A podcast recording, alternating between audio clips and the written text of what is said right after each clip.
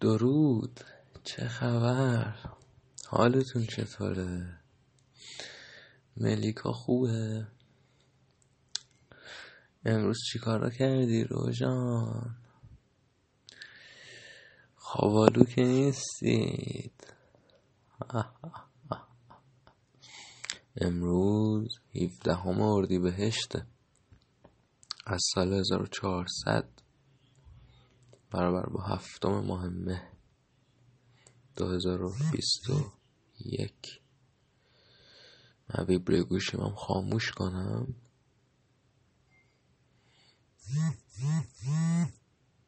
بله، لویی سی کی کمدین درخشان و کلن یکی از درخشان ترین چهره های قرن بیست و یک فرای کمدی و اینها، یه سریالی داشت به نام لویی، درباره یه کمدیانی به نام لویی و سریال یه نسخه قصه بافی شده از واقعیت زندگی لویی سی کی بود. یه اپیزودی داشتین شو به نام لیت نایت اگه اشتباه نکنم، یا لیت شو یا همچین اسمی. یه اپیزود سه بخشه بود که یکی از بهترین اپیزودهای تاریخ تلویزیونه. توش میان پیشنهاد میدن به این لویی کمدین به عنوان جایگزین لترمن. حالا لترمن توی واقعیت و توی سریال همچنین یه میگم همه شخصیت سریال واقعی هم. قصه بافی شدن صرفا. لترمن میزبان یه شوی آخر شبونه مصاحبه واره، بهشون میگن لیت شو یا حالا اسمای دیگه هم دارن دیگه، مثلا بنابر شوی که وجود داره یه تونایت شو خیلی معروفه، یه لیت نایت خیلی معروفه و اینا. لترمن به خصوص دهه‌های هشتاد و نود خیلی آدم معروفی بود. یه بخش جدا ناشدنی و مهم و جذابی از فرهنگ و زندگی آمریکایی دهه هشتاد و اینا. عرضم بزرگ شما که الان دیگه صد سالشه کار نمیکنه، بازنشسته هم شده از اون شو و اون شو رو الان یک فرد دیگری اجرا میکنه که اصلا خوب نیست. این فرد جدید کار نداریم. حالا به این فرد جدید که اسمشو فعلا نمیارم هم خواهیم رسید اگر که توی اپیزودهای بعد بحث به لیبرالیسم نوع آمریکایی بکشه که خواهد کشید.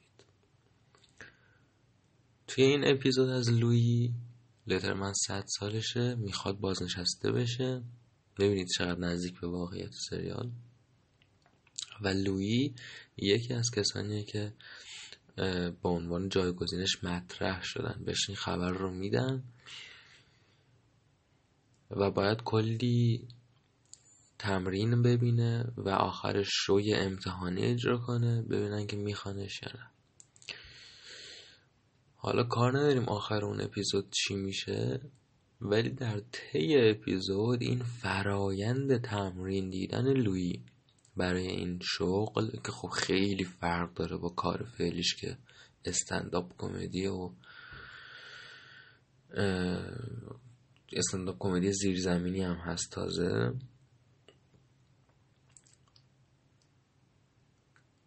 میبینیم که چجوری این آدم تغییر میشه، کاملا شکسته میشه و خورد میشه به طور بامزه‌ای، چون که ازش میخوان کارهای مبتذل بکنه، ازش میخوان که شخصیت تمرین دهنده اصلیش رو، کسی که آمادش میخواد بکنه برای این شغل، دیوید لینچ فیلمساز بازی میکنه. یه صحنه خیلی معروفی داره، دیوید لینچ نشسته پشت میز، بهش میگه تو چجور کمدیانی هستی؟ با مزه باش ببینم. show me the funny به قول خودشون. و هم میگم I'm not that kind of a comedian. من طرزم اینجوری نیست که تو بگی بامزه باشه در لحظه بامزه بشم. میگه تا سه میشمارم بعد بهم نشون بدی که بامزه ای. تا سه میشمارم میگه یالا نشون بده که میتونی این کار رو از این کار رو به دست بیاری، این شغل رو بگیری. سه دو یک با سکوت، با سه دو یک با سکوت. بعد بالاخره بهش میگه برو بیرون، وقت من تلف نکن. بعد شما این لویی رو میبینی چهرش رو، یه کمدین مثلا چهل پنجاه ساله داغون با دوتا بچه که پول چندانی در نمیاره از کارش، بعد همش توی راه بین کشور و شهرهای مختلف به خاطر شغل استنداپ و هیچی برای از دست دادن نداره این آدم. و اگر میخواد که شانسی برای ترقی داشته باشه، برای بهتر شدن، برای یه وضعیت بهتری پیدا کردن، این راهشه، همین آدمی که جلوشه پشت اون میز. این زندگی گوه لوییه در اون لحظه.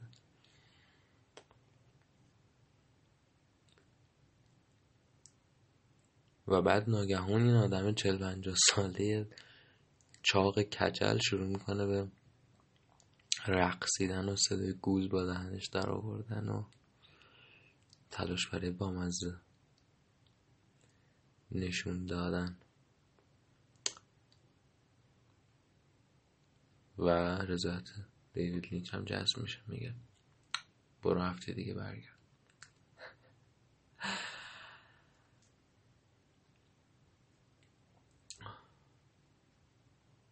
حالا در ادامه خواهم گفت که چرا اینو تعریف کردم. آقا من از این گوشی موبایل بیزارم به راستی. انقدر اتلاف زندگی من در این دستگاه میبینم، نمیدونم واقعا. کنار گذاشتن گوشی سخت هست، نزدیک به غیر ممکن هست، ولی مرحله بعدیش حتی سخت‌تره و اون اینه که حالا که کنارش گذاشتی، خب بعد بری اون زندگیه که ازش حرف بزنی رو پیدا کنی دیگه. و زندگی is nowhere to be found. زندگی در کار نیست. حالا ممکنه بگن که برو از خونت بیرون، شروع کن به چرخیدن، تعامل، زندگی رو پیدا میکنی، ولی اینم واقعیت نداره. چند وقت پیش یکی از دوستان میگفتم میگفتم ملت میخوان تهران رو زیبا سازی کنن، شبیه نیویورک و ایناش میکنن. میگن درسته که شهر کثیفیه، درسته که شهر شلوغیه، پر جرم و فلان، ولی شهر جذابیه، همیشه زنده است فلان. نه آقا جون، شهر شلوغ کثیفی هست، زنده هم نیست. انا یعنی از بعد از هفت شب هشت شب سگ توی خیابون پر نمیزنه، سرت کوچه خودت خفتت میکنن. لااقل این تهرانی که ما داریم میبینیم، چون تهران همچون که میدونید یک شهر نیستش. اون کسی که داره تو زعفرانیه و چه میدونم سعادت آباد و اینها زندگی میکنه، یک تهران دیگری رو داره زندگی میکنه که من. اینم همینه، میگم برو بیرون از خونه، ورزش کن، فلان کن، برو شبا را برو توی خیابونا، اینا زندگی پیدا میکنی. خب من مدرک موثق دارم که این چنین نیست، چون که آشنایان و دوستان میدونن نزدیک به دو سه سال از زندگی من کلن به راه رفتن گذشت، از نود و شش تا نود و نه. وقت میگم تا نود و نه یعنی خود نود و نه نه، من احتمالاً یکی از آخرین ایرانی هایم که هنوز بلدن استفاده از این واژه تا رو، تا, تا یعنی تا قبلش. هر کسی که از واژه تا استفاده میکنه توی کلاس، توی کار، بعدش باید ذکر کنه که شاملش میشه یا نه. آقا شاملش نمیشه دیگه، تا یعنی همین. نود و شش نود و هفت به خصوص سال نود و هفت یک دوره بود که من عملاً هر روز بیرون میرفتم و چند ساعت راه میرفتم توی تهران شبونه، و اون زمان مثل الان ترس خیف شدن و هیچی هم نداشتم، مثل سگ راه میرفتم، نفسم هم مثل الان نمیبرید و فقط پام درد میگرفت و همین. و درد پام خیلی چیز خوبی است، وقتی برمیگردی خونه و میخوای بخوابی درد پا خیلی لذت بخشه. درد پا فقط وقتی که داری راه میری چیز لذت بخشی نیست. کار نداریم و هرگز من زندگی نیافتم. یعنی خب یک سری چیزا هست، مثلا ازت آدرس اینا زیاد میپرسن یا لااقل از من زیاد میپرسن، شاید شمایل آدم حسابی دارم. ممکنه یه سری اینتراکشن های کوتاه خوشایند داشته باشی با یه آدمی توی یه پارکی یا چی، ولی همش همینه. خودم نود و شش که همچین متنی نوشته بودم که توش یک همچین جمله‌ای بود که زندگی از روی تخت خواب بالا نمیره. از اون پس خیلی این جمله خودم رو نقل کردم و خب واقعیت اینه که زندگی از روی آسفالت هم بالا نمیره. اون جمله رو نود و شش برای این نوشته بودم که بگم آقا باید بلند شی و حرکت کنی، ولی حتی اینکه بلند شی و حرکت کنی هم تضمین زندگی یافتن نیست.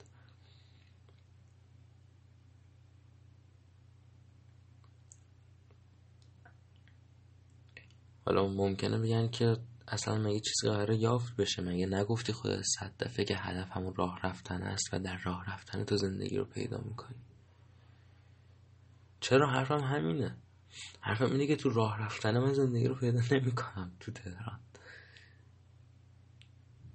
چون وقتی دو سرش مشخصه. کل نکته اون آزادی پیدا کردن در راه و زندگی پیدا کردن در راه اینه که تو آزادی به واسطه در راه بودن تبدیل به یک موجود آزاد شده ای، و خب آزاد نیستی توی این شهر، توی این زندگی. وقتی که شما میدونی که امروز دانشگاه داشتی، فردا باید سر کار بری، امروز با فلانی قرار داشتی فردا با بهمانی، وقتی که میدونی نمیتونی از شر گوشیت خلاص بشی، نمیتونی از شر کامپیوترت خلاص بشی، نمیتونی واتساپتو پاک کنی چون اگه پاکش کنی کارات جلو نمیره، نمیتونی مثلا جواب عمت و منیجر رو ندی چون منیجر با سقراط دوسته که سقراط توی اون کار فلانه. یعنی وقتی که میدونی که چقدر کلا ریدی از نظر آزادی توی زندگیت و هم نقطه آت مشخصه هم نقطه بت، خب الان این امروز من است که اینجوری شروع شد و فردا منم که آنچنان خواهد بود. چه اهمیتی داره که من در طول امروز بیرون برم، راه برم؟ این در راه بودن امروزه من یک پریتنس آزادیه و یک پریتنس در راه بودن، یک ظاهر رویه است، فساده. فساد معنی رویه، نه معنی خرابی.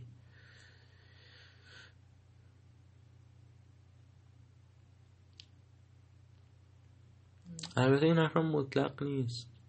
جالبه، برای من یکی از دوستام تعریف میکرد دو سال پیش یک متن خیلی خوبی هم بر اساس این داستانش نوشتم که توی خیابون راه میرفته، یه دختری دیده سیگار دهنش ازش فندک خواسته، بعد نشستن کلی با هم حرف زدن گوشه انقلاب، در حالی که این مثلا قبلش داشته توی حال دقیقاً بلافاصله بعد از پایین اومدن چتی برمیگشت خونهش، بعد فکر خونه تخمیش و هوشیاری تخمیش آزارش میداده.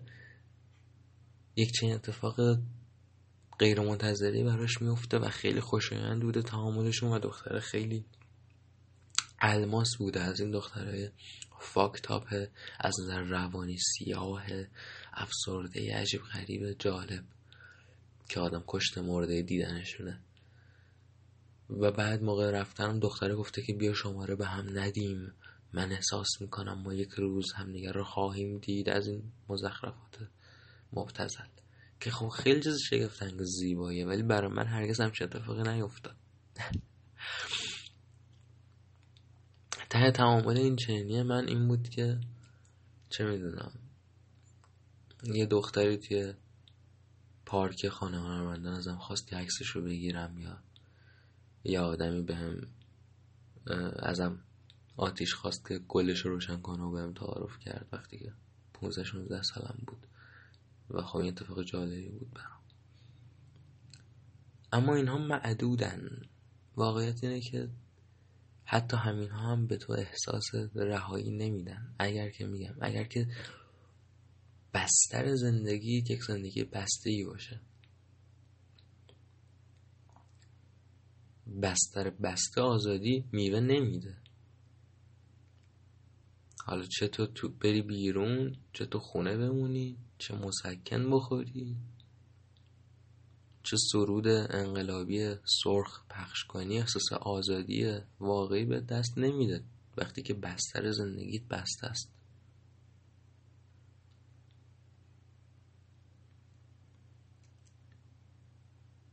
جالب، روزای خیلی خیلی خوبی بودن و روزای درخشانی بودن و همیشه به خوبی ازشون یاد میکنم. اون روزهای نود و هفت و راه رفتنها رو، نود و شش نود و هفت. تنها کاری که میکردم این بود که راه میرفتم و مینوشتم برای همین کانالی که الان دیگه یکی دو سال مرده. اولا اون زمان هر روز هر دو روز متنای بلند مینوشتم روش، متن ادبی جور میکردم، متن با یه عکس هنری، در واقع هم معرفی عکاسی بود، هم متن بود، همراه با متنم همزمان یه آهنگ میذاشتم، یعنی معرفی آهنگم بود و این کل زندگیم بود. چون خیلی هم زمان میبرد این کار و بازخوردی هم هیچ وقت نگرفتم چندان. سر همین آخرش خیلی عمیق دل سرد شدم، اما اما کار نداریم. دوران زیبایی بود چون یک آدمی بود که داشت راه میرفت و در واقع مدیتیت میکرد با اندیشه های خودش. من فرصت کردم که تحلیل کنم چیزها رو به این ترتیب. حالا میگم این حرف خودپرستانه‌ایه ولی نیاز دارم اینو ذکر کنم برای اینکه نکته بعدیش رو بگم. زیاد به من گفتن که آقا تو چجوری انقدر چیز میدونی؟ و پاسخ ساده و با مزه‌اش اینه که خب چون چیز دونستم برای من جذابه. اینو اگر اشتباه نکنم توی یکی از این اپیزودهای قبلی هم گفتم، یکی از حرفای تکرار شوندمه که اساسا خب اون فردی دانشش بالا میره که از دانش بالا بردن خود لذت میبره. من وقتی ویکی‌پدیا انگلیسی رو باز میکنم دوپامین ترشح میشه توی ذهنم و همین سادگی. در مقابل در کنار دانش یک چیز دیگری هست که فهمه، و اگر این سوال پیش بیاد که تو چگونه فهمت رو بالا بردی، به فرض که الان فهمی داشته باشی که پایین ترین حد ممکن نیست به یک بالایی برده شده، پاسخ شخص من اینه که به این ترتیب با راه رفتن و نوشتن، راه رفتن و نوشتن، راه رفتن و نوشتن. یک دورانی بود که اون سالها اوج تشنگی جنسی عاطفی من بود. دقیقاً قبل از دورانی بود که دستم بالاخره باز شد به دختر و خیلی خیلی کم بوده دختر رو رومانتیسیزم داشتم تو زندگیم و آدم خیلی رومانتیکی هم هستم من و نوشته های اون دوران همه تلخ و رومانتیک و اینا، خیلی نوشته خوبی هستن.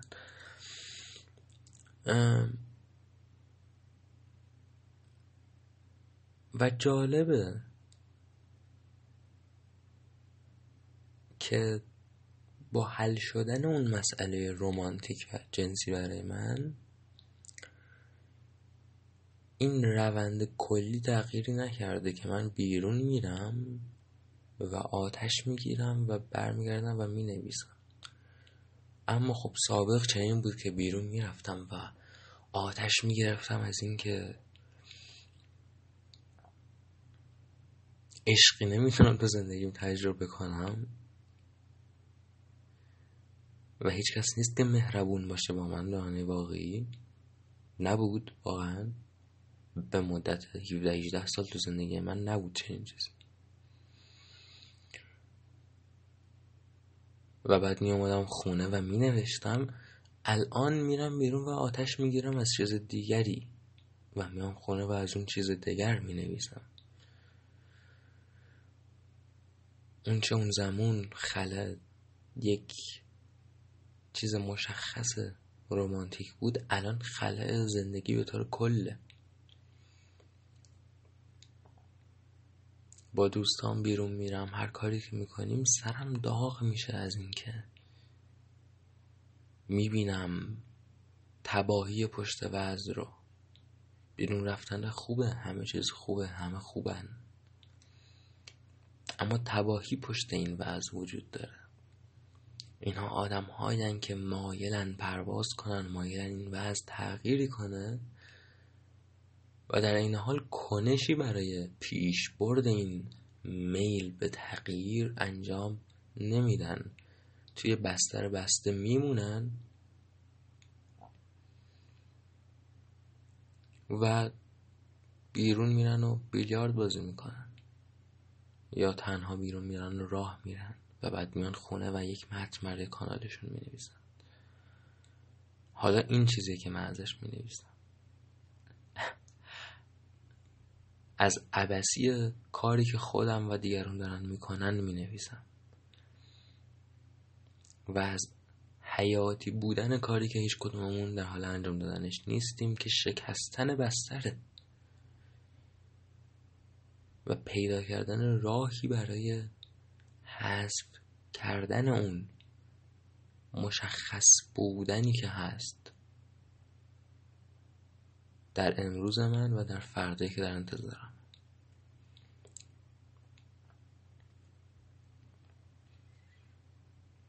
حالا فردا چی در انتظار منه؟ یه دوره‌ای دارم شرکت میکنم، تی تی سی، احتمالاً بعضیاتون بشناسید این دوره رو، دوره تربیت مدرس انگلیسیه. اگه میخوای انگلیسی درس بدی میری یه آموزشگاهی، هر آموزشگاهی که بخوای یه تی تی سی برگزار میکنه هر آموزشگاهی.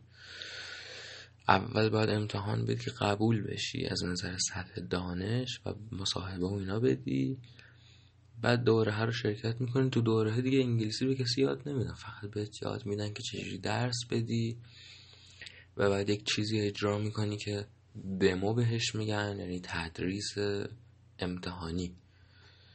اگه خوب اجرا کنی قبول میشی، همین امتحانش تدریسه.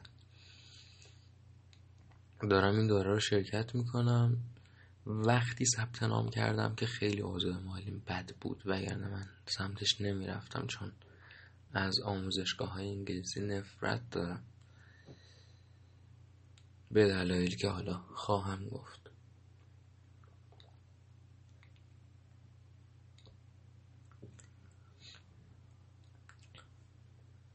حالا یه سری چیز داره در طی دوره.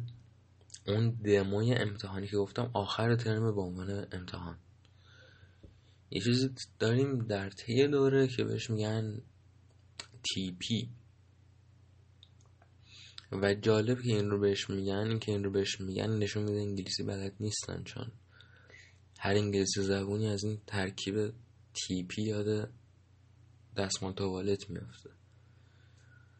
به تویلت پیپر میگن و به خصوص به اون کاری که تینیجرهای آمریکایی انجام میدادن پیشتر، میرفتن خونه کسی که ازشون بعدشون میومد و با دستمال تا حالت میپوشوندن، به این صورت که حلقه دستمال تا حالت رو میگیری، یه دستمال جدا شونده رو میگیری، بعد حلقه رو پرت میکنی در حالی که دستمال دستته، بعد حلقه پرت میشه پشت خونه و دستمال کش میاد میفته رو خونه. به این میگن تویلت پیپر کردن خونه یا تیپینگ، به عنوان فعل استفاده زیاد میکنن. مخفف که یو تیپید فلانیز هاوس. حالا اینا به هر حال به تیچینگ پرکتیس میگن تیپی.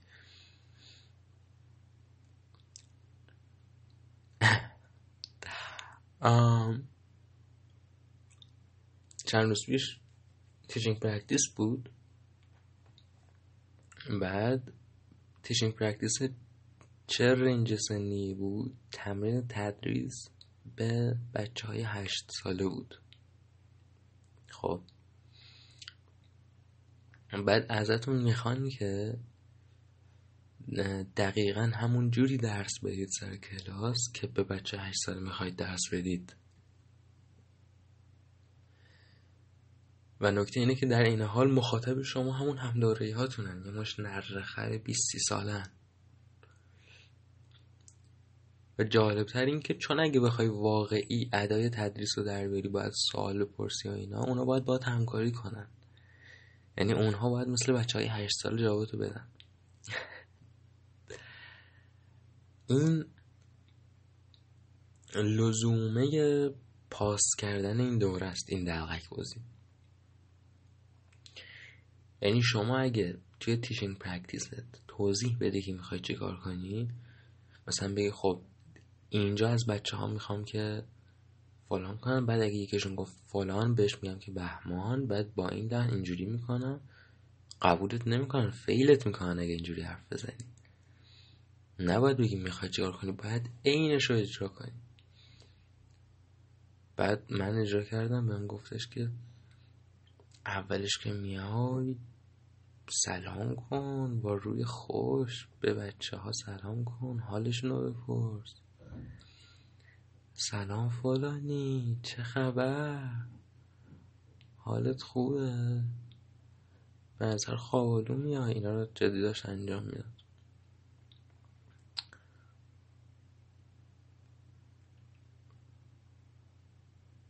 شما فرض کنید یه واژه‌ای داره انگلیسی زبون سوسیوپات، یعنی روانپریش اجتماعی، نمیدونم این معادل دقیقش یا نه ولی یه همچین معنی میده.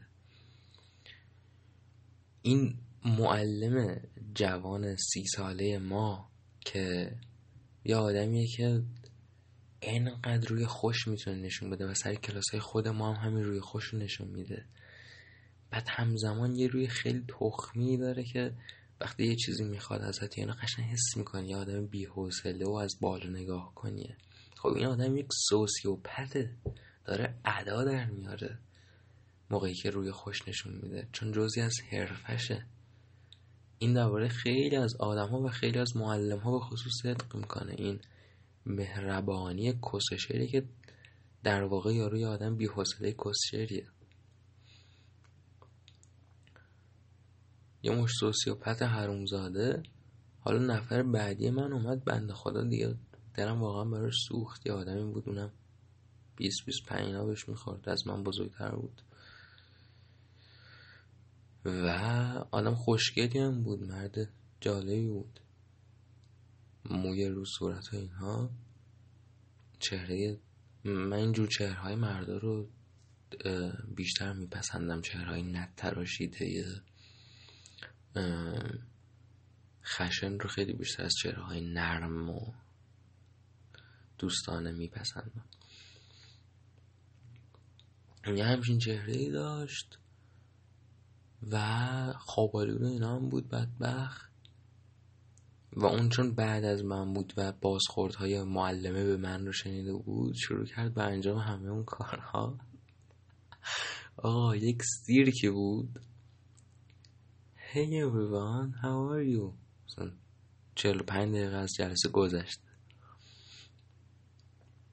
بعد اینا دونه دونه تو چت باکس براش می نوشتن I'm good teacher, how are you? ببینید یعنی ملت به چه روزی افتادن برای اینکه بتونن یه مدرک بگیرن یا دوزار پول در بیارن. و بعد من نگاه میکردم این مرد رو، این هم دوره ایمون رو، آهنگ رو گذاشته بود. تو دوره های کودکان از آهنگ استفاده میکنیم، بهش میگن چانت به قول بریتیش ها. واژه چانت توی انگلیسی بریتیش چانت تلفظ میشه. بعد بچه ها همخونی میکنن با ترانه و یاد میگیرن. ایده اینه.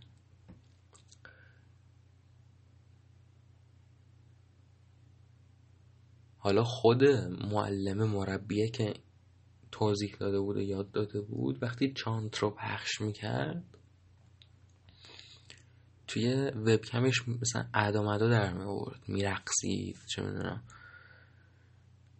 فرض کنید اگه مثلا توی چانت داره گفته میشه که کجاست عروسکم، بعد این توی وبکمش سرش رو اینور اونور میکرد با دست سایبون شده. خب آفرین، تو معلم خیلی خوبی هستی. کسکش سوسیوپات.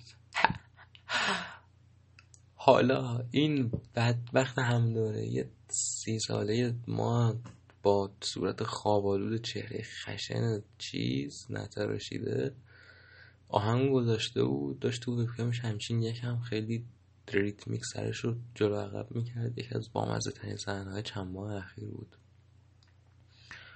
بعد چند تا استاپ میکنم، یکی یک نفر رو میخوام که با هم تکرار کنه به انگلیسی طبیعتا. بعد یکی دیگه از این نرخره سی ساله میکروفونش رو باز میکنه، یه دختری آواز میخونه سر کلاس. بابا این که دیگه داوطلبانه بود، لاغر اینا رو جواب ندید، این کار رو با خودتون نکنید. آره خلاصه داشتم تماشا میکردم پسره رو در حال هدبنگ زدن متعادل با چند کودکانه انگلیسی جلوی بیست نفر. یاد اون صحنه لویی افتادم که برای دیوید لینچ میرقصید و صدای گوز در می آورد که بتونه استخدام بشه به جای لترمن.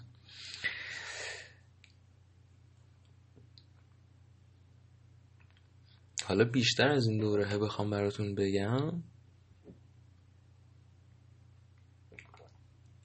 باورتون بشه یا نه، نکته اصلیه به اصطلاح مایند فاک این دوره از سمت مربی ها و آموزشگاه ها خود دوره نبود، از سمت همین هم دوره ها بود. و اون این که اینها چقدر بی سواد و احمقن. بیشترشون.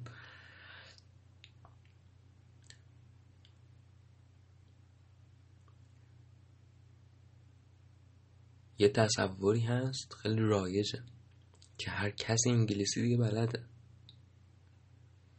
حالا بعضی ها خیلی دقیق میشن و تحقیق میکنن و میگن نه ظاهرن همه هم انگلیسی بلد نیستن، یه افراد خاص انگلیسی بلدن.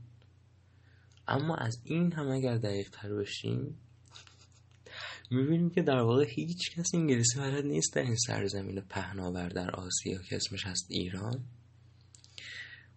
تجربه زیستی بیست ساله بنده اینه که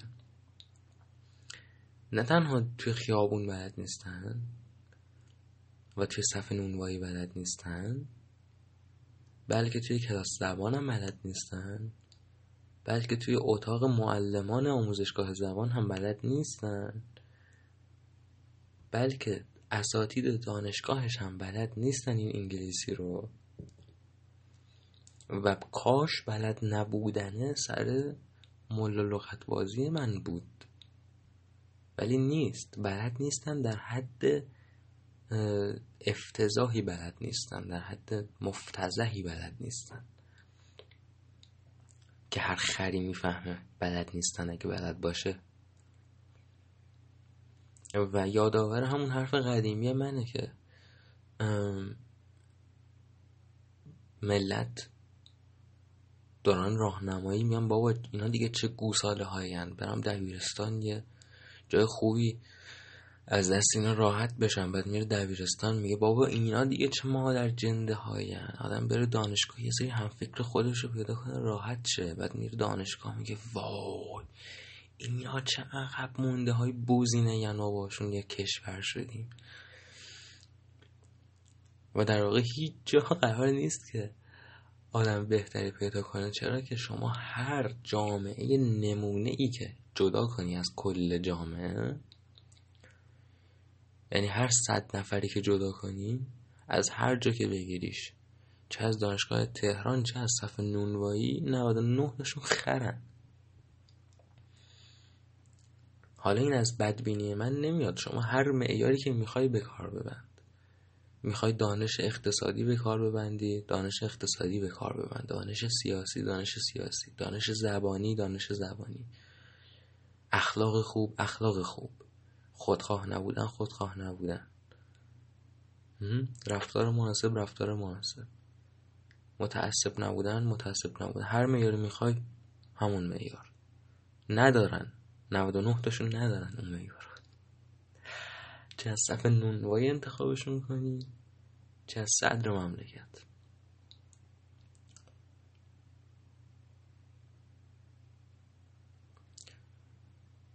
و یک نمونه دیگر این مسئله تو این دوره تیتیسی به من نشون داده شد. من فکر میکردم چون قبلش امتحان سطح دانش میگیرن و امتحان امتحان خیلی جامع و خوبیه، واقعا سخت‌تر از کنکور زبان تخصصی بود، هشت من درصدم بالاتر شد. اینم یه قضیه بامزه. من سه تا امتحان پروفیشنسی دادم توی این دو سال. پروفیشنسی پروفیشنسی تست به امتحانی میگن که سطح کلی دانش زبانی یه آدمی رو میسنج، در مقابل امتحان مثلا پایان ترمینا که به یک دوره خاصی مربوطه، مثلا امتحان آیلتس تافل پروفیشنسی هم. سه تا امتحان اینجوری دادم که دو تا کنکور بود و یه این تی تی سیه و هر بار درصدم داره بیشتر میشه، با اینکه هر بار دارم مثلا بنگ و اینا میکشم و با کون گوشات تو خونه کانتر بازی میکنم. یک کلمه هم ده سال انگلیسی نخوندم ولی همینجور داره بهتر میشه انگلیسی میزارم. یه هشتاد گرفتم کنکور اولم زبان تخصصی، زبان تخصصی کنکور دوم رو نود و یک زدم. این امتحان تی تی سی که میگم سخت‌تر از کنکور تخصصی بود به نظر من، نود و چهار زدم. ان شاءالله امتحان بعدی صد دیگه میزنم، باید یه آیلتس بگیرم فرار کنم از این کشور، بعد برم توی کشور بهتر راحت دیگه بار و استریپ کلابمو برم، در حالی که اینجا توی شوش ملت دارن توی شاش سگ جون میدن و راه به بیرون ندارن. برنامه همه ما همینه دیگه، فرار کنیم بریم. آره من فکر میکردم چون این امتحانه رو میگیرن دیگه آدم بی سواد نمیاد تو این دوره، ولی میاد. یعنی امتحانه رو میگیرن ولی امتحان احتمالاً شما نمرت مثلا چهار از صدم بشه رات میدن تو دوره که پولش رو بگیرن، چون پول دوره رو در صورتی ازت میگیرن که قبول بشی تو امتحان و مصاحبه. و اینها نه توی امتحانه باید قبول بشن نه توی مصاحبه، یعنی حرف زدنشون فاجعه باره. حالا نمیخوام نجات پرست باشم ولی این هندی هایی که انگلیسی حرف میزنن به طور خیلی مشهوری شکسته انگلیسی حرف میزنن هندی ها و با لهجه غلیظ، در مقابل این ایرانی هایی که میان انگلیسی رو میخوان درس بدن یه ماه دیگه، اون هندی ها مثلا مثل چی میگن، مثل چاسرن، مثل شکسپیرن.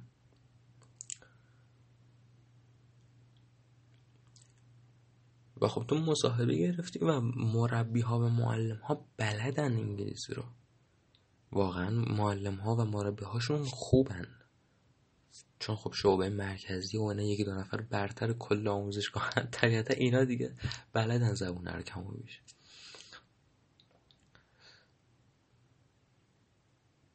یعنی قطعا فهمیدن اینا چه گوزاله هاین ولی راهشون میدن و بهشون مدرک تدریس هم میدن و آموزشگاه ها پر از این افراد، دانشگاه ها هم پر از این افراد، همونطور که گفتم کار نداریم. و خلاصه اینم یک جنبه مفرح دیگه زندگی ما شده. برای سارا ویدیو مسیج میگرفتم، یارو دختره چه چت باکس نوشته بود، میخواست بپرسه فلان چیز رو گفتید، منظورتون فلان چیز بود، نوشته بود تیچر do you said فلان do you said.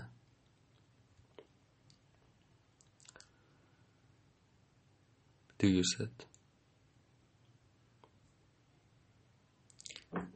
بله حالا سارا هم از اون طرف برای من ویدیو مسیج گرفته بود از دانشگاهش، دانشگاه آزادی است در شهرستان. پسره میخواست از روی کتاب انگلیسی بخونه، واژه گت رو جت تلفظ کرد، بعد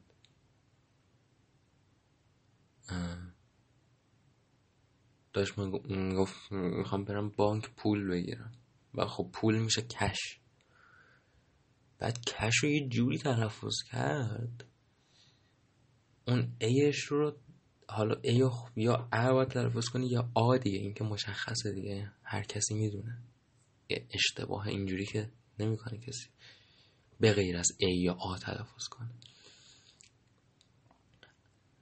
حالا دیگه فوقش مثلا ای تلفظ کنه به اشتباه یا فوقش دیگه او تلفظ کنه به اشتباه اگه خیلی آدم شوتی باشه حرف ای رو، ولی این تلفظ کرد یه چیزی شبیه مثلا کش کش، این ساکن گذاشت روی سی، خیلی جذاب بود. To get some fish from my booth. باس رو خوند بوس به هنه رئیس، خلاصه معلمم بلد نبودید چی استاده. این هم جالب بود. حالا چرا انقدر از بیسوادی ملت چیز میگیم؟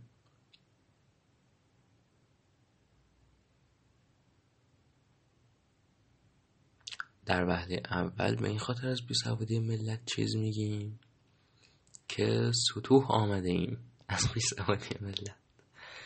سپس پس از اینکه از بیسوادی ملت چیز گفتیم که سطوح آمدن خود را تعدیل کنیم، به حول قوه الهی به یه نتیجه اخلاقی هم میرسیم که اصلا چه اهمیتی داره سواد و چرا باید گیر داد به این آدم ها و چرا اصلا صحبت کرد دربارش.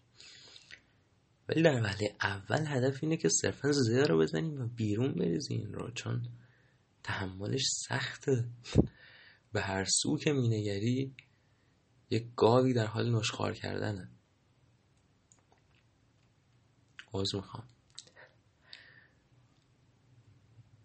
و بدبختی جامعه اینه که هر چیزی که بگی چه در دید دیگران و چه در دید خودت تبدیل میشه به یک آدم خود برتربین و خود انپندار و خود گرفته و خود پرست و خود شیفته و خود خود خود خود احساس گوهی به دست میده از اینکه این همه گاو میبینی. بهت این احساس دست میده که اه اگه من دارم همه رو گاو میبینم به روز خودم نکنه من آدم گوه خودپرستی هستم، هرچند که بدونی منطقا واقعیت اینه که نه، صرفا آدم های دور و برت گاون.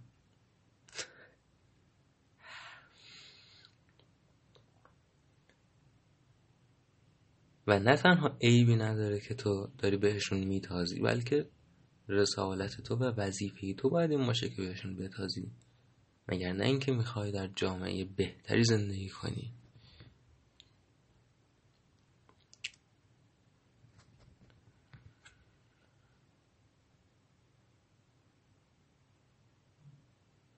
این جمله از گورویدال رو هم زیاد نقل قول میکنم و زیاد جای مختلف مینویسم. شاید یک روز پای یک کتابی نوشتمش از خودم که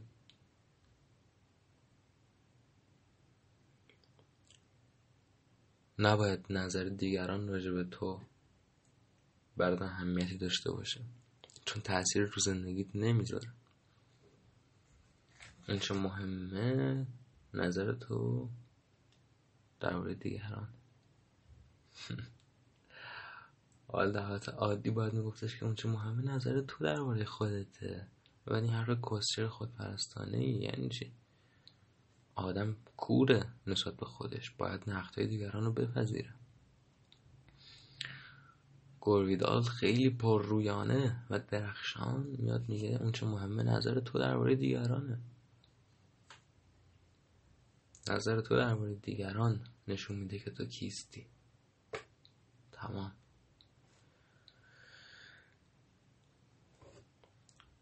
و بله، ما هم مثل شما در دوران راهنمایی گفتیم بریم و آزاد شیم و در دوران دبیرستان گفتیم بریم و آزاد شیم و الان دانشگاه هستیم در خدمتتون و آزاد نشده ایم و از دانشگاه وحشت انگیز براتون بگم جالبه. من و بسیاری از دوستانم به عنوان کسانی که طغیانگر بودیم در دوران مدرسه دوازده سال یا حالا اون شیش سال دوم، یه اتفاق جالبی برام افتاد. پس از سالها ریدن به معلم‌ها، ریدن به ناظم‌ها، ته کلاس بودن، سمت بچه ها بودن، هیچ بودن، تو سری خوردن فلان، ما اومدیم دانشگاه و به طور عجیب و مسخره‌ای خود رو در جبهه اساتید یافتیم که در حالت عادی چیز شرم‌آوری می بود برای امثال ما.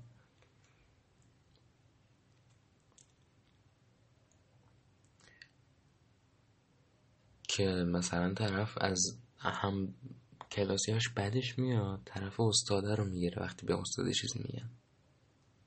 اما واقعیت اینه که سرنوشت خیلی همون این شده.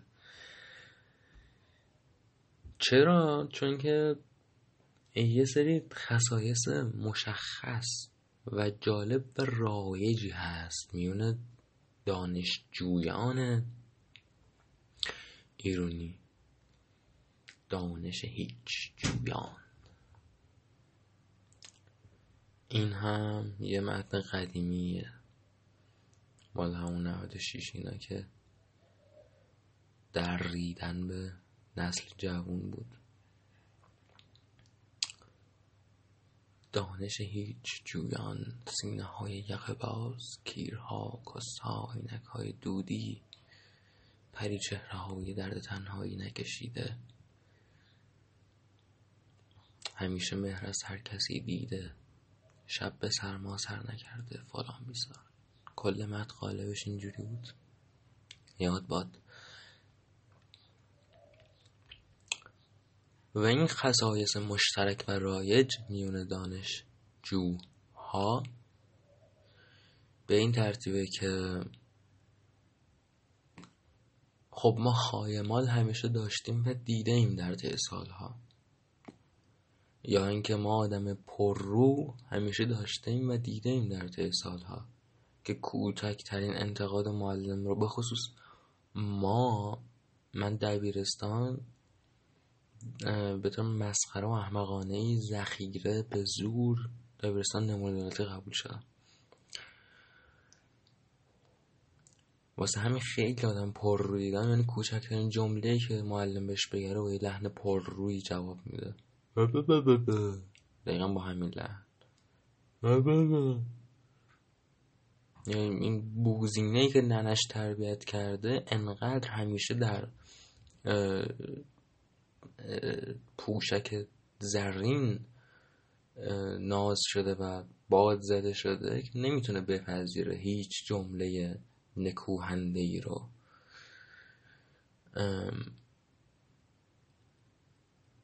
پس آدم پر رو هم دیدیم توی دوران مدرسه، آدم لوس هم دیدیم. حالا اگه تو مدرسه ندیده باشیم بیرون خب دیدیم، دوست اینا زیاد داشتیم، آدم شخصیت ضعیف لوس هیچی نابلده از همه توقع دار دیدیم همه. اما تو دانشگاه همه اینها رو با هم شما میبینی. مشکل اینه، یعنی با یک عده‌ای طرفی که همزمان کار انجام نمیدن، درس نمیخونن،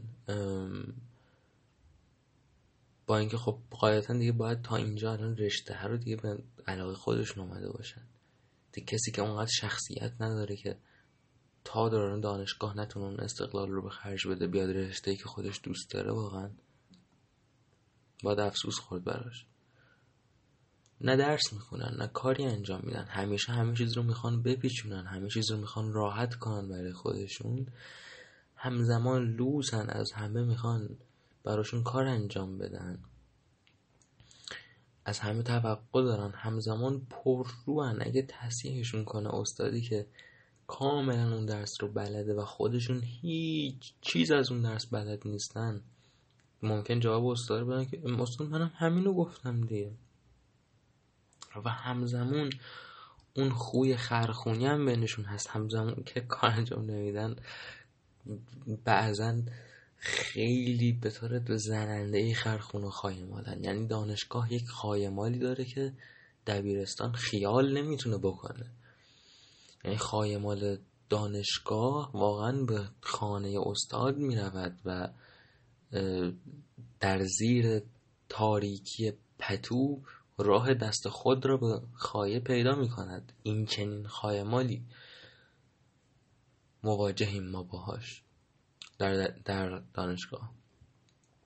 آدم های عجیب و غریبی، واقعا نمیدونه از کجا اومدن. آدم هایی که رت اوت می کنن هم دانشجوهای های خودشون رو، جاسوسی می کنن، لو میدن، در حالی که میتونن یک چیزی رو نگن و همه چیز به خوبی پیش بره، یک چیز رو میگن و کار رو برای همه سخت میکنن. آدم هایی که همزمان کاملا بی‌بنیان، نمیتونن هیچ کاری رو پیش ببرن به طور صنفی و گروهی. مثلا اگه حقی ازشون خورده بشه اصلا توان اعتراض ندارن، توان اعتراض گروهی ندارن. یه گروهی داشتیم به نام The Specials.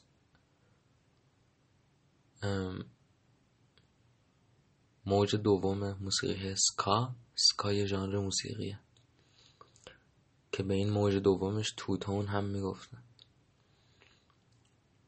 و این موج دوم مال آدمای ماد و آدمای به اصطلاح سکین هد و اینا بود، انگلیسی های اینجوری، یه جوره مقابل راکرها بودن اینا.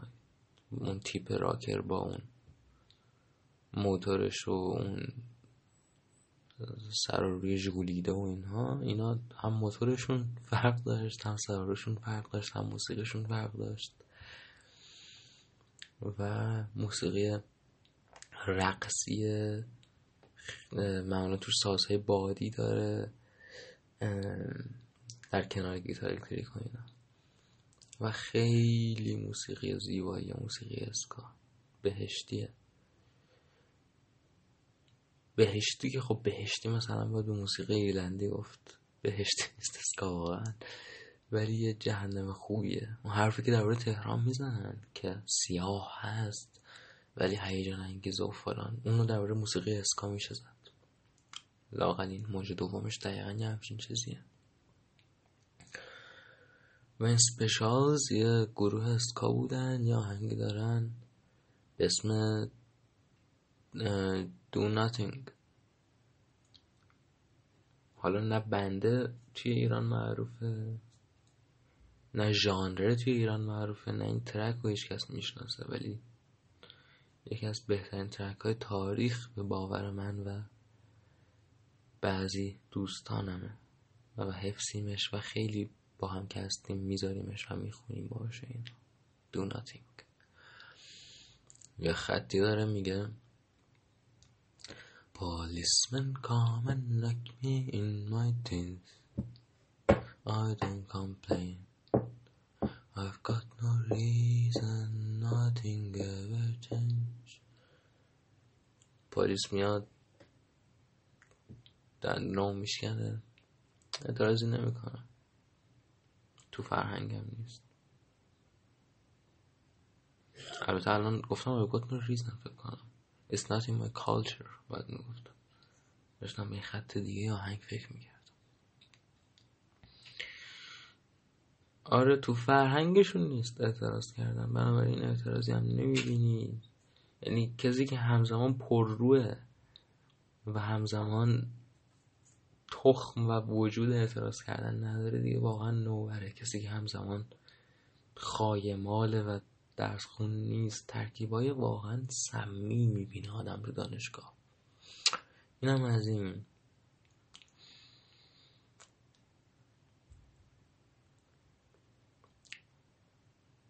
و ما خودمون رو متاسفانه در جبهه اساتید یافتیم.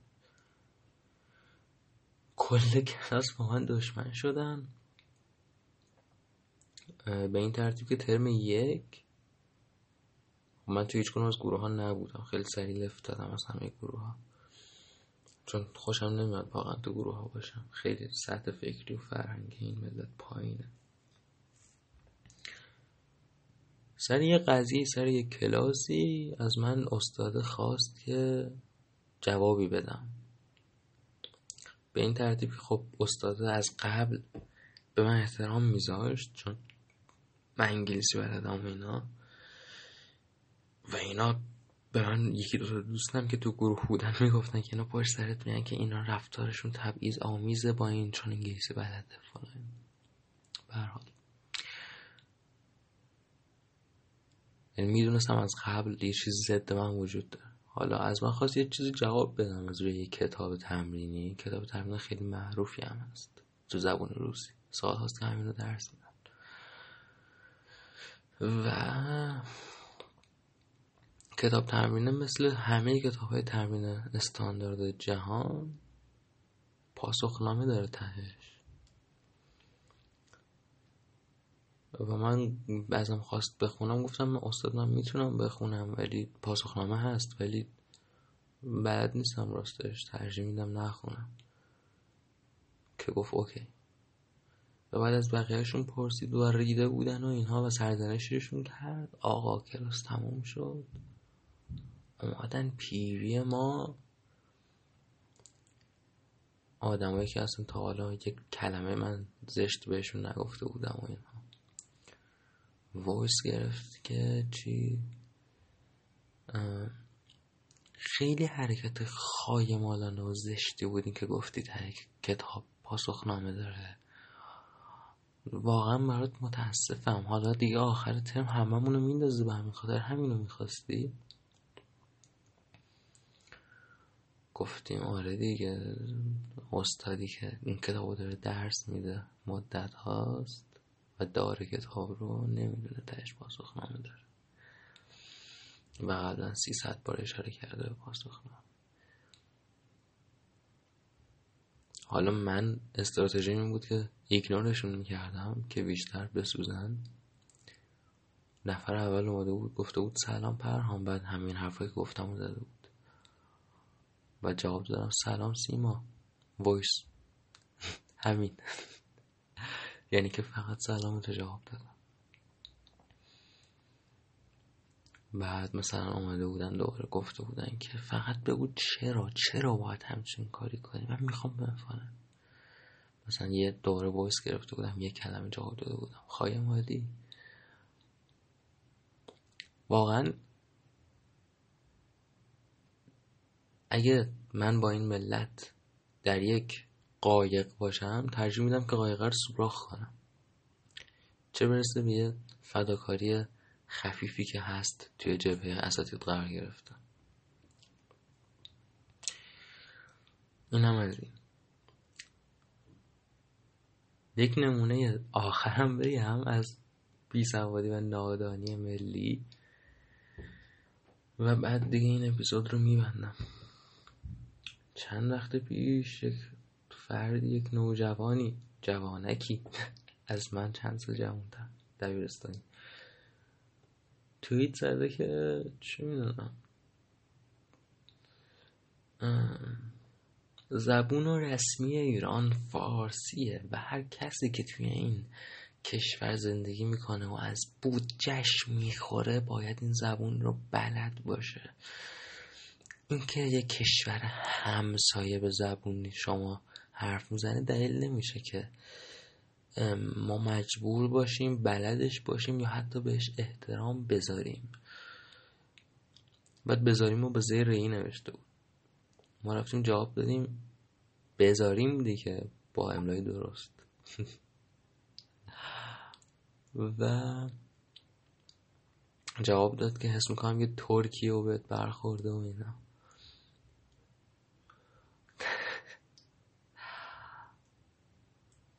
حالا در عرض یکی دو تا برو برگشت گفتگو که واقعا شکل نگرفت. این اومد جواب دادش که بله ما توی پادکست ما خمیازه هم میکشیم، پادکست زیرزمینی. اگه کسیتون بلد پادکست ساختن بیاد به من کمک کنه، واقعا یک ساعت و نیم خودم حرف نزنم، یه واویلا لیلی چیزی اون وسط بزنم. بلد نیستم من واقعا. اما جواب داد که آره فکر میکنم که تو ترکیه و یعنی منظور من رو فهمیدی و غلط نامهم ازم گرفتی.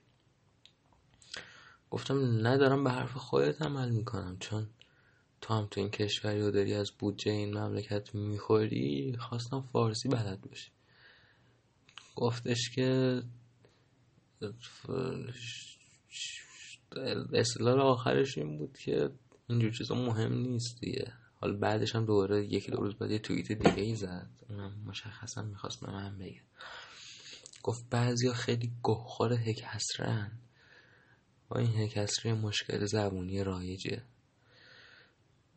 در حالی که اصلا مهم نیست هکسری توی زبون گفتار، چون تو زبون گفتار هدف انتقال معناه. و من اگه مشکل هکسری داشته باشم شما منظورم میفهمی. اون مال نوشتار کتابیه که هکسری را رعایت کنید. حالا اینا رو از تو کون خودش یا ننش داره در میاره، این جملات خبری رو معلوم نیست کی گفته هکسری مال گفت داره. که بعد از این دیگه بلاک آن بلاکش کردم، دیگه چیزی اصلا نگفتم. اما چرا این نکته رو در آخر گفتم داستان این فرد رو؟ جدا از این که میخواستم نشون بدم چه جواب بامزه و کوتاه و دندان شکنی بهش دادم، هدف این بود که گفتم یه پیام اخلاقی هم سعی باید بکنیم که در بیاریم از اینکه آقا بد است بیسوادی. دوستان من اینجا پیام اخلاقی خیلی خوب در میاد، چون اینجا یه سوال به مسئله خیلی مهمی رو طرف مطرح کرده دیگه. اصلا کی گفته که من باید سواد داشته باشم وقتی میتونم منظور خودم رو منتقل کنم؟ من زیاد این حرف رو شنیدم. یارو انواع مشکلات رو دارن، مثلا یارو چه میدونم می مضارع رو جدا نمینویسه، یا چه میدونم غلطه املایی داره، سه و صاد و جایگزین هم مینویسه یا چی، و میگه تو که منظور منو میفهمی چه فرقی داره. خب مسئله اینه که خیلی راحت میشه با اصطلاح منطقی این حرف رو رد کرد، این استدلال رو. اگه میگی هی کسره مال زبون نوشتاری مال گفتار نیست، پس غلط املایی هم مال زبون نوشتاری مال گفتار نیست. تو گفتار صابون رو بیا با سین بنویس، چرا این کارو نمیکنی؟ چرا واژه ها رو درست می‌نویسی؟ می‌تونی خیلی از واژه ها رو با غلط نوشتنشون ساده تر کنی و منظورت رو هم همه بفهمن. چرا این کارو نمی‌کنی؟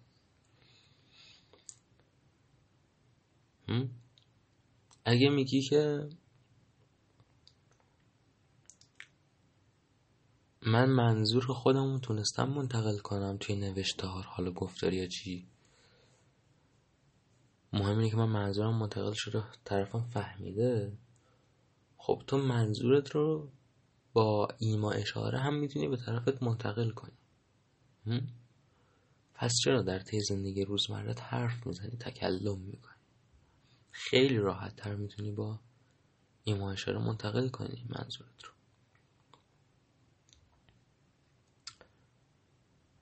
با همین پس به علاوه سوال ها خیلی راحت میشه زیر سوال بردین استدلال رو. پس چرا فلان نمی کنی؟ پس چرا بهمان نمی کنی؟ واقعیت اینه که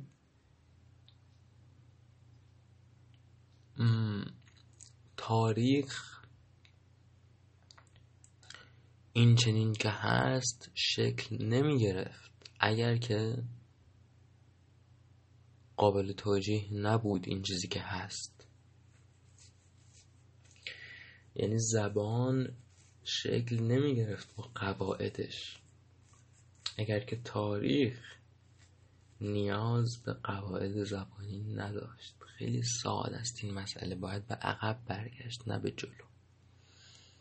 صرفا کافیه بری عقب، به اصطلاح قدم های خودت رو دنبال کنی که چگونه به اینجا رسیدی و مشخصه که اگر به این ترتیب به اینجا رسیدی یک دلیلی داره، یک دلیلی داره که واژه ها نوشته میشن و شکل نوشتاری مشخصی دارن و همشون زیر یک نظام یک یگانه و یک پارچه‌ای و دلیل تاریخیه. یعنی نیازهای بشری این چنین به بهترین شکل ارضا می شدن. اصلا بحث نیست داریم. تو اگر امروز بیای و اشتباه بنویسی صرفا چون منظورت رو می فهمن، خب همکاری کردی در نابود کردن زبونه با قواعدش دیگه. اوکی، مشکلی نداره، منظورت رو می فهمن. ولی حالا زبونه نابود شده و پیامدهای نابود شدن زبونه رو زین پس خواهید دید. خیلی مسئله ساده ایه. مسئله دانش هم همینه. آقا چرا اساسا من باید دانشی داشته باشم؟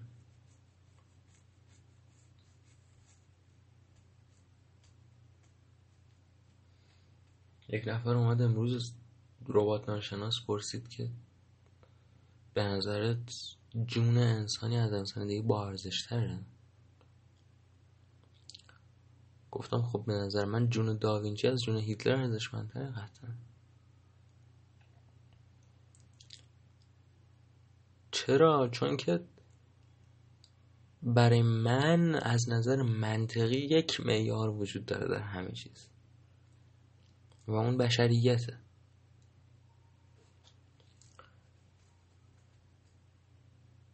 یعنی بهترین نوع زندگی زندگی است که بیشترین خوشی رو برای خود و برای بیشترین تعداد ممکن از دیگران برمغان میاره.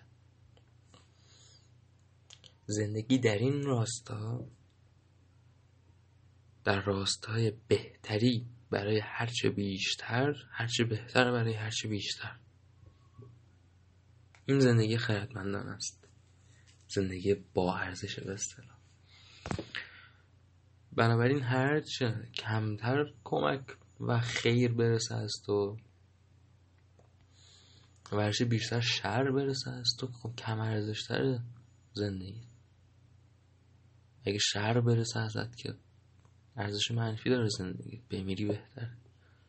دیکتاتورهای جهان بمیرن برای جهان بهتره دیگه، این که مشخصه. اما در نهایت باز اون فرد که من رو ترک خوند میگه خب کی گفته من باید به عقیده تو درباره آدم خوب و آدم با ارزش تن بدم؟ کی گفته من باید زبون رو حفظ کنم؟ کی گفته من باید تاریخ بخونم؟ کی گفته من باید اخلاق خوشی به خرج بدم با یه آدم دیگه یا هر معیار دیگه که میخواید تصور کنید؟ و اول این اپیزود ازش حرف زدیم. گفتم شما هر صد نفری رو جدا کنی، هر معیاری که داشته باشی از خوبیت، توی نود و نه تاشون نیست. خب حالا اون نود و نه تا به شما میگن کسه نند. ما نمیخوایم که اون چیزی که منظر تو خوبه رو داشته باشیم. هم؟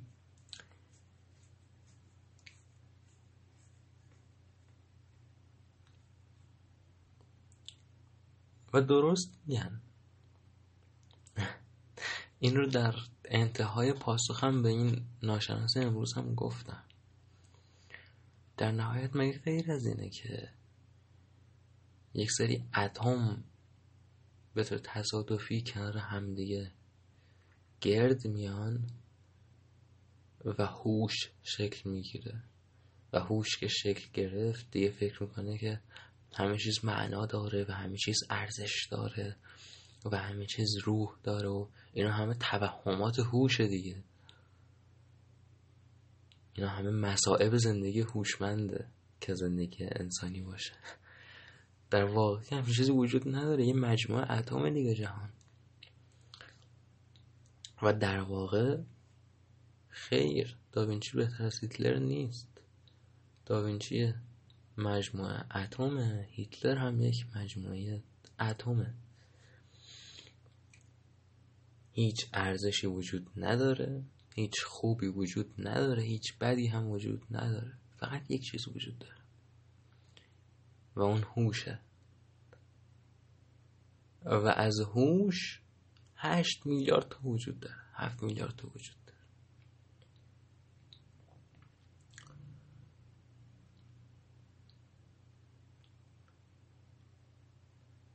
در وهله اول فقط ذهن منه که در کاره، همه چیز ذهنیه.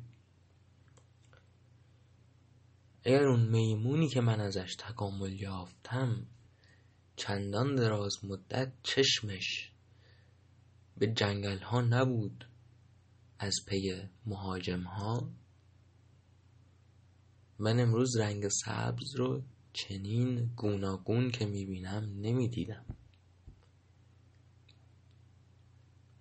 نگاه من متفاوت می بود اگر ذهن من متفاوت شکل گرفته بود.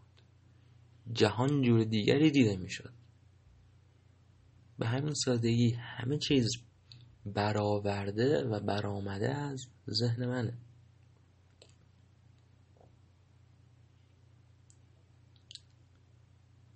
در وهله اول تنها ذهنه که وجود داره، اما چون ذهن وجود داره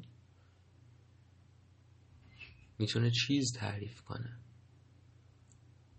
و چون من یک ذهنیم میام و خوب و بد رو تعریف میکنم برای خودم و تلاش میکنم که خردمندانه ترین خوب و بد ممکن باشه و جهانی ترین خوب و بد ممکن باشه و سپس دیگه کاری برای من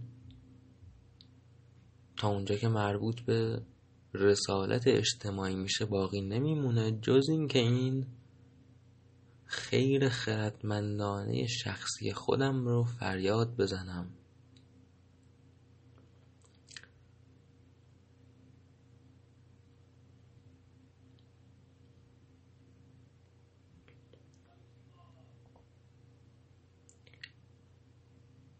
و این کاریه که ما انتخاب کردیم که بکنیم.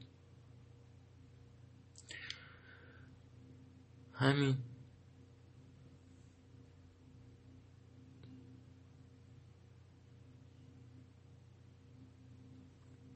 جلسه خوبی بود. شما به من احساس زندگی میدید. خوب بخوابید. جلسه بعد میبینمتون. فلان. مشقم ندارید. ما سر کلاس با هم دیگه دوستیم.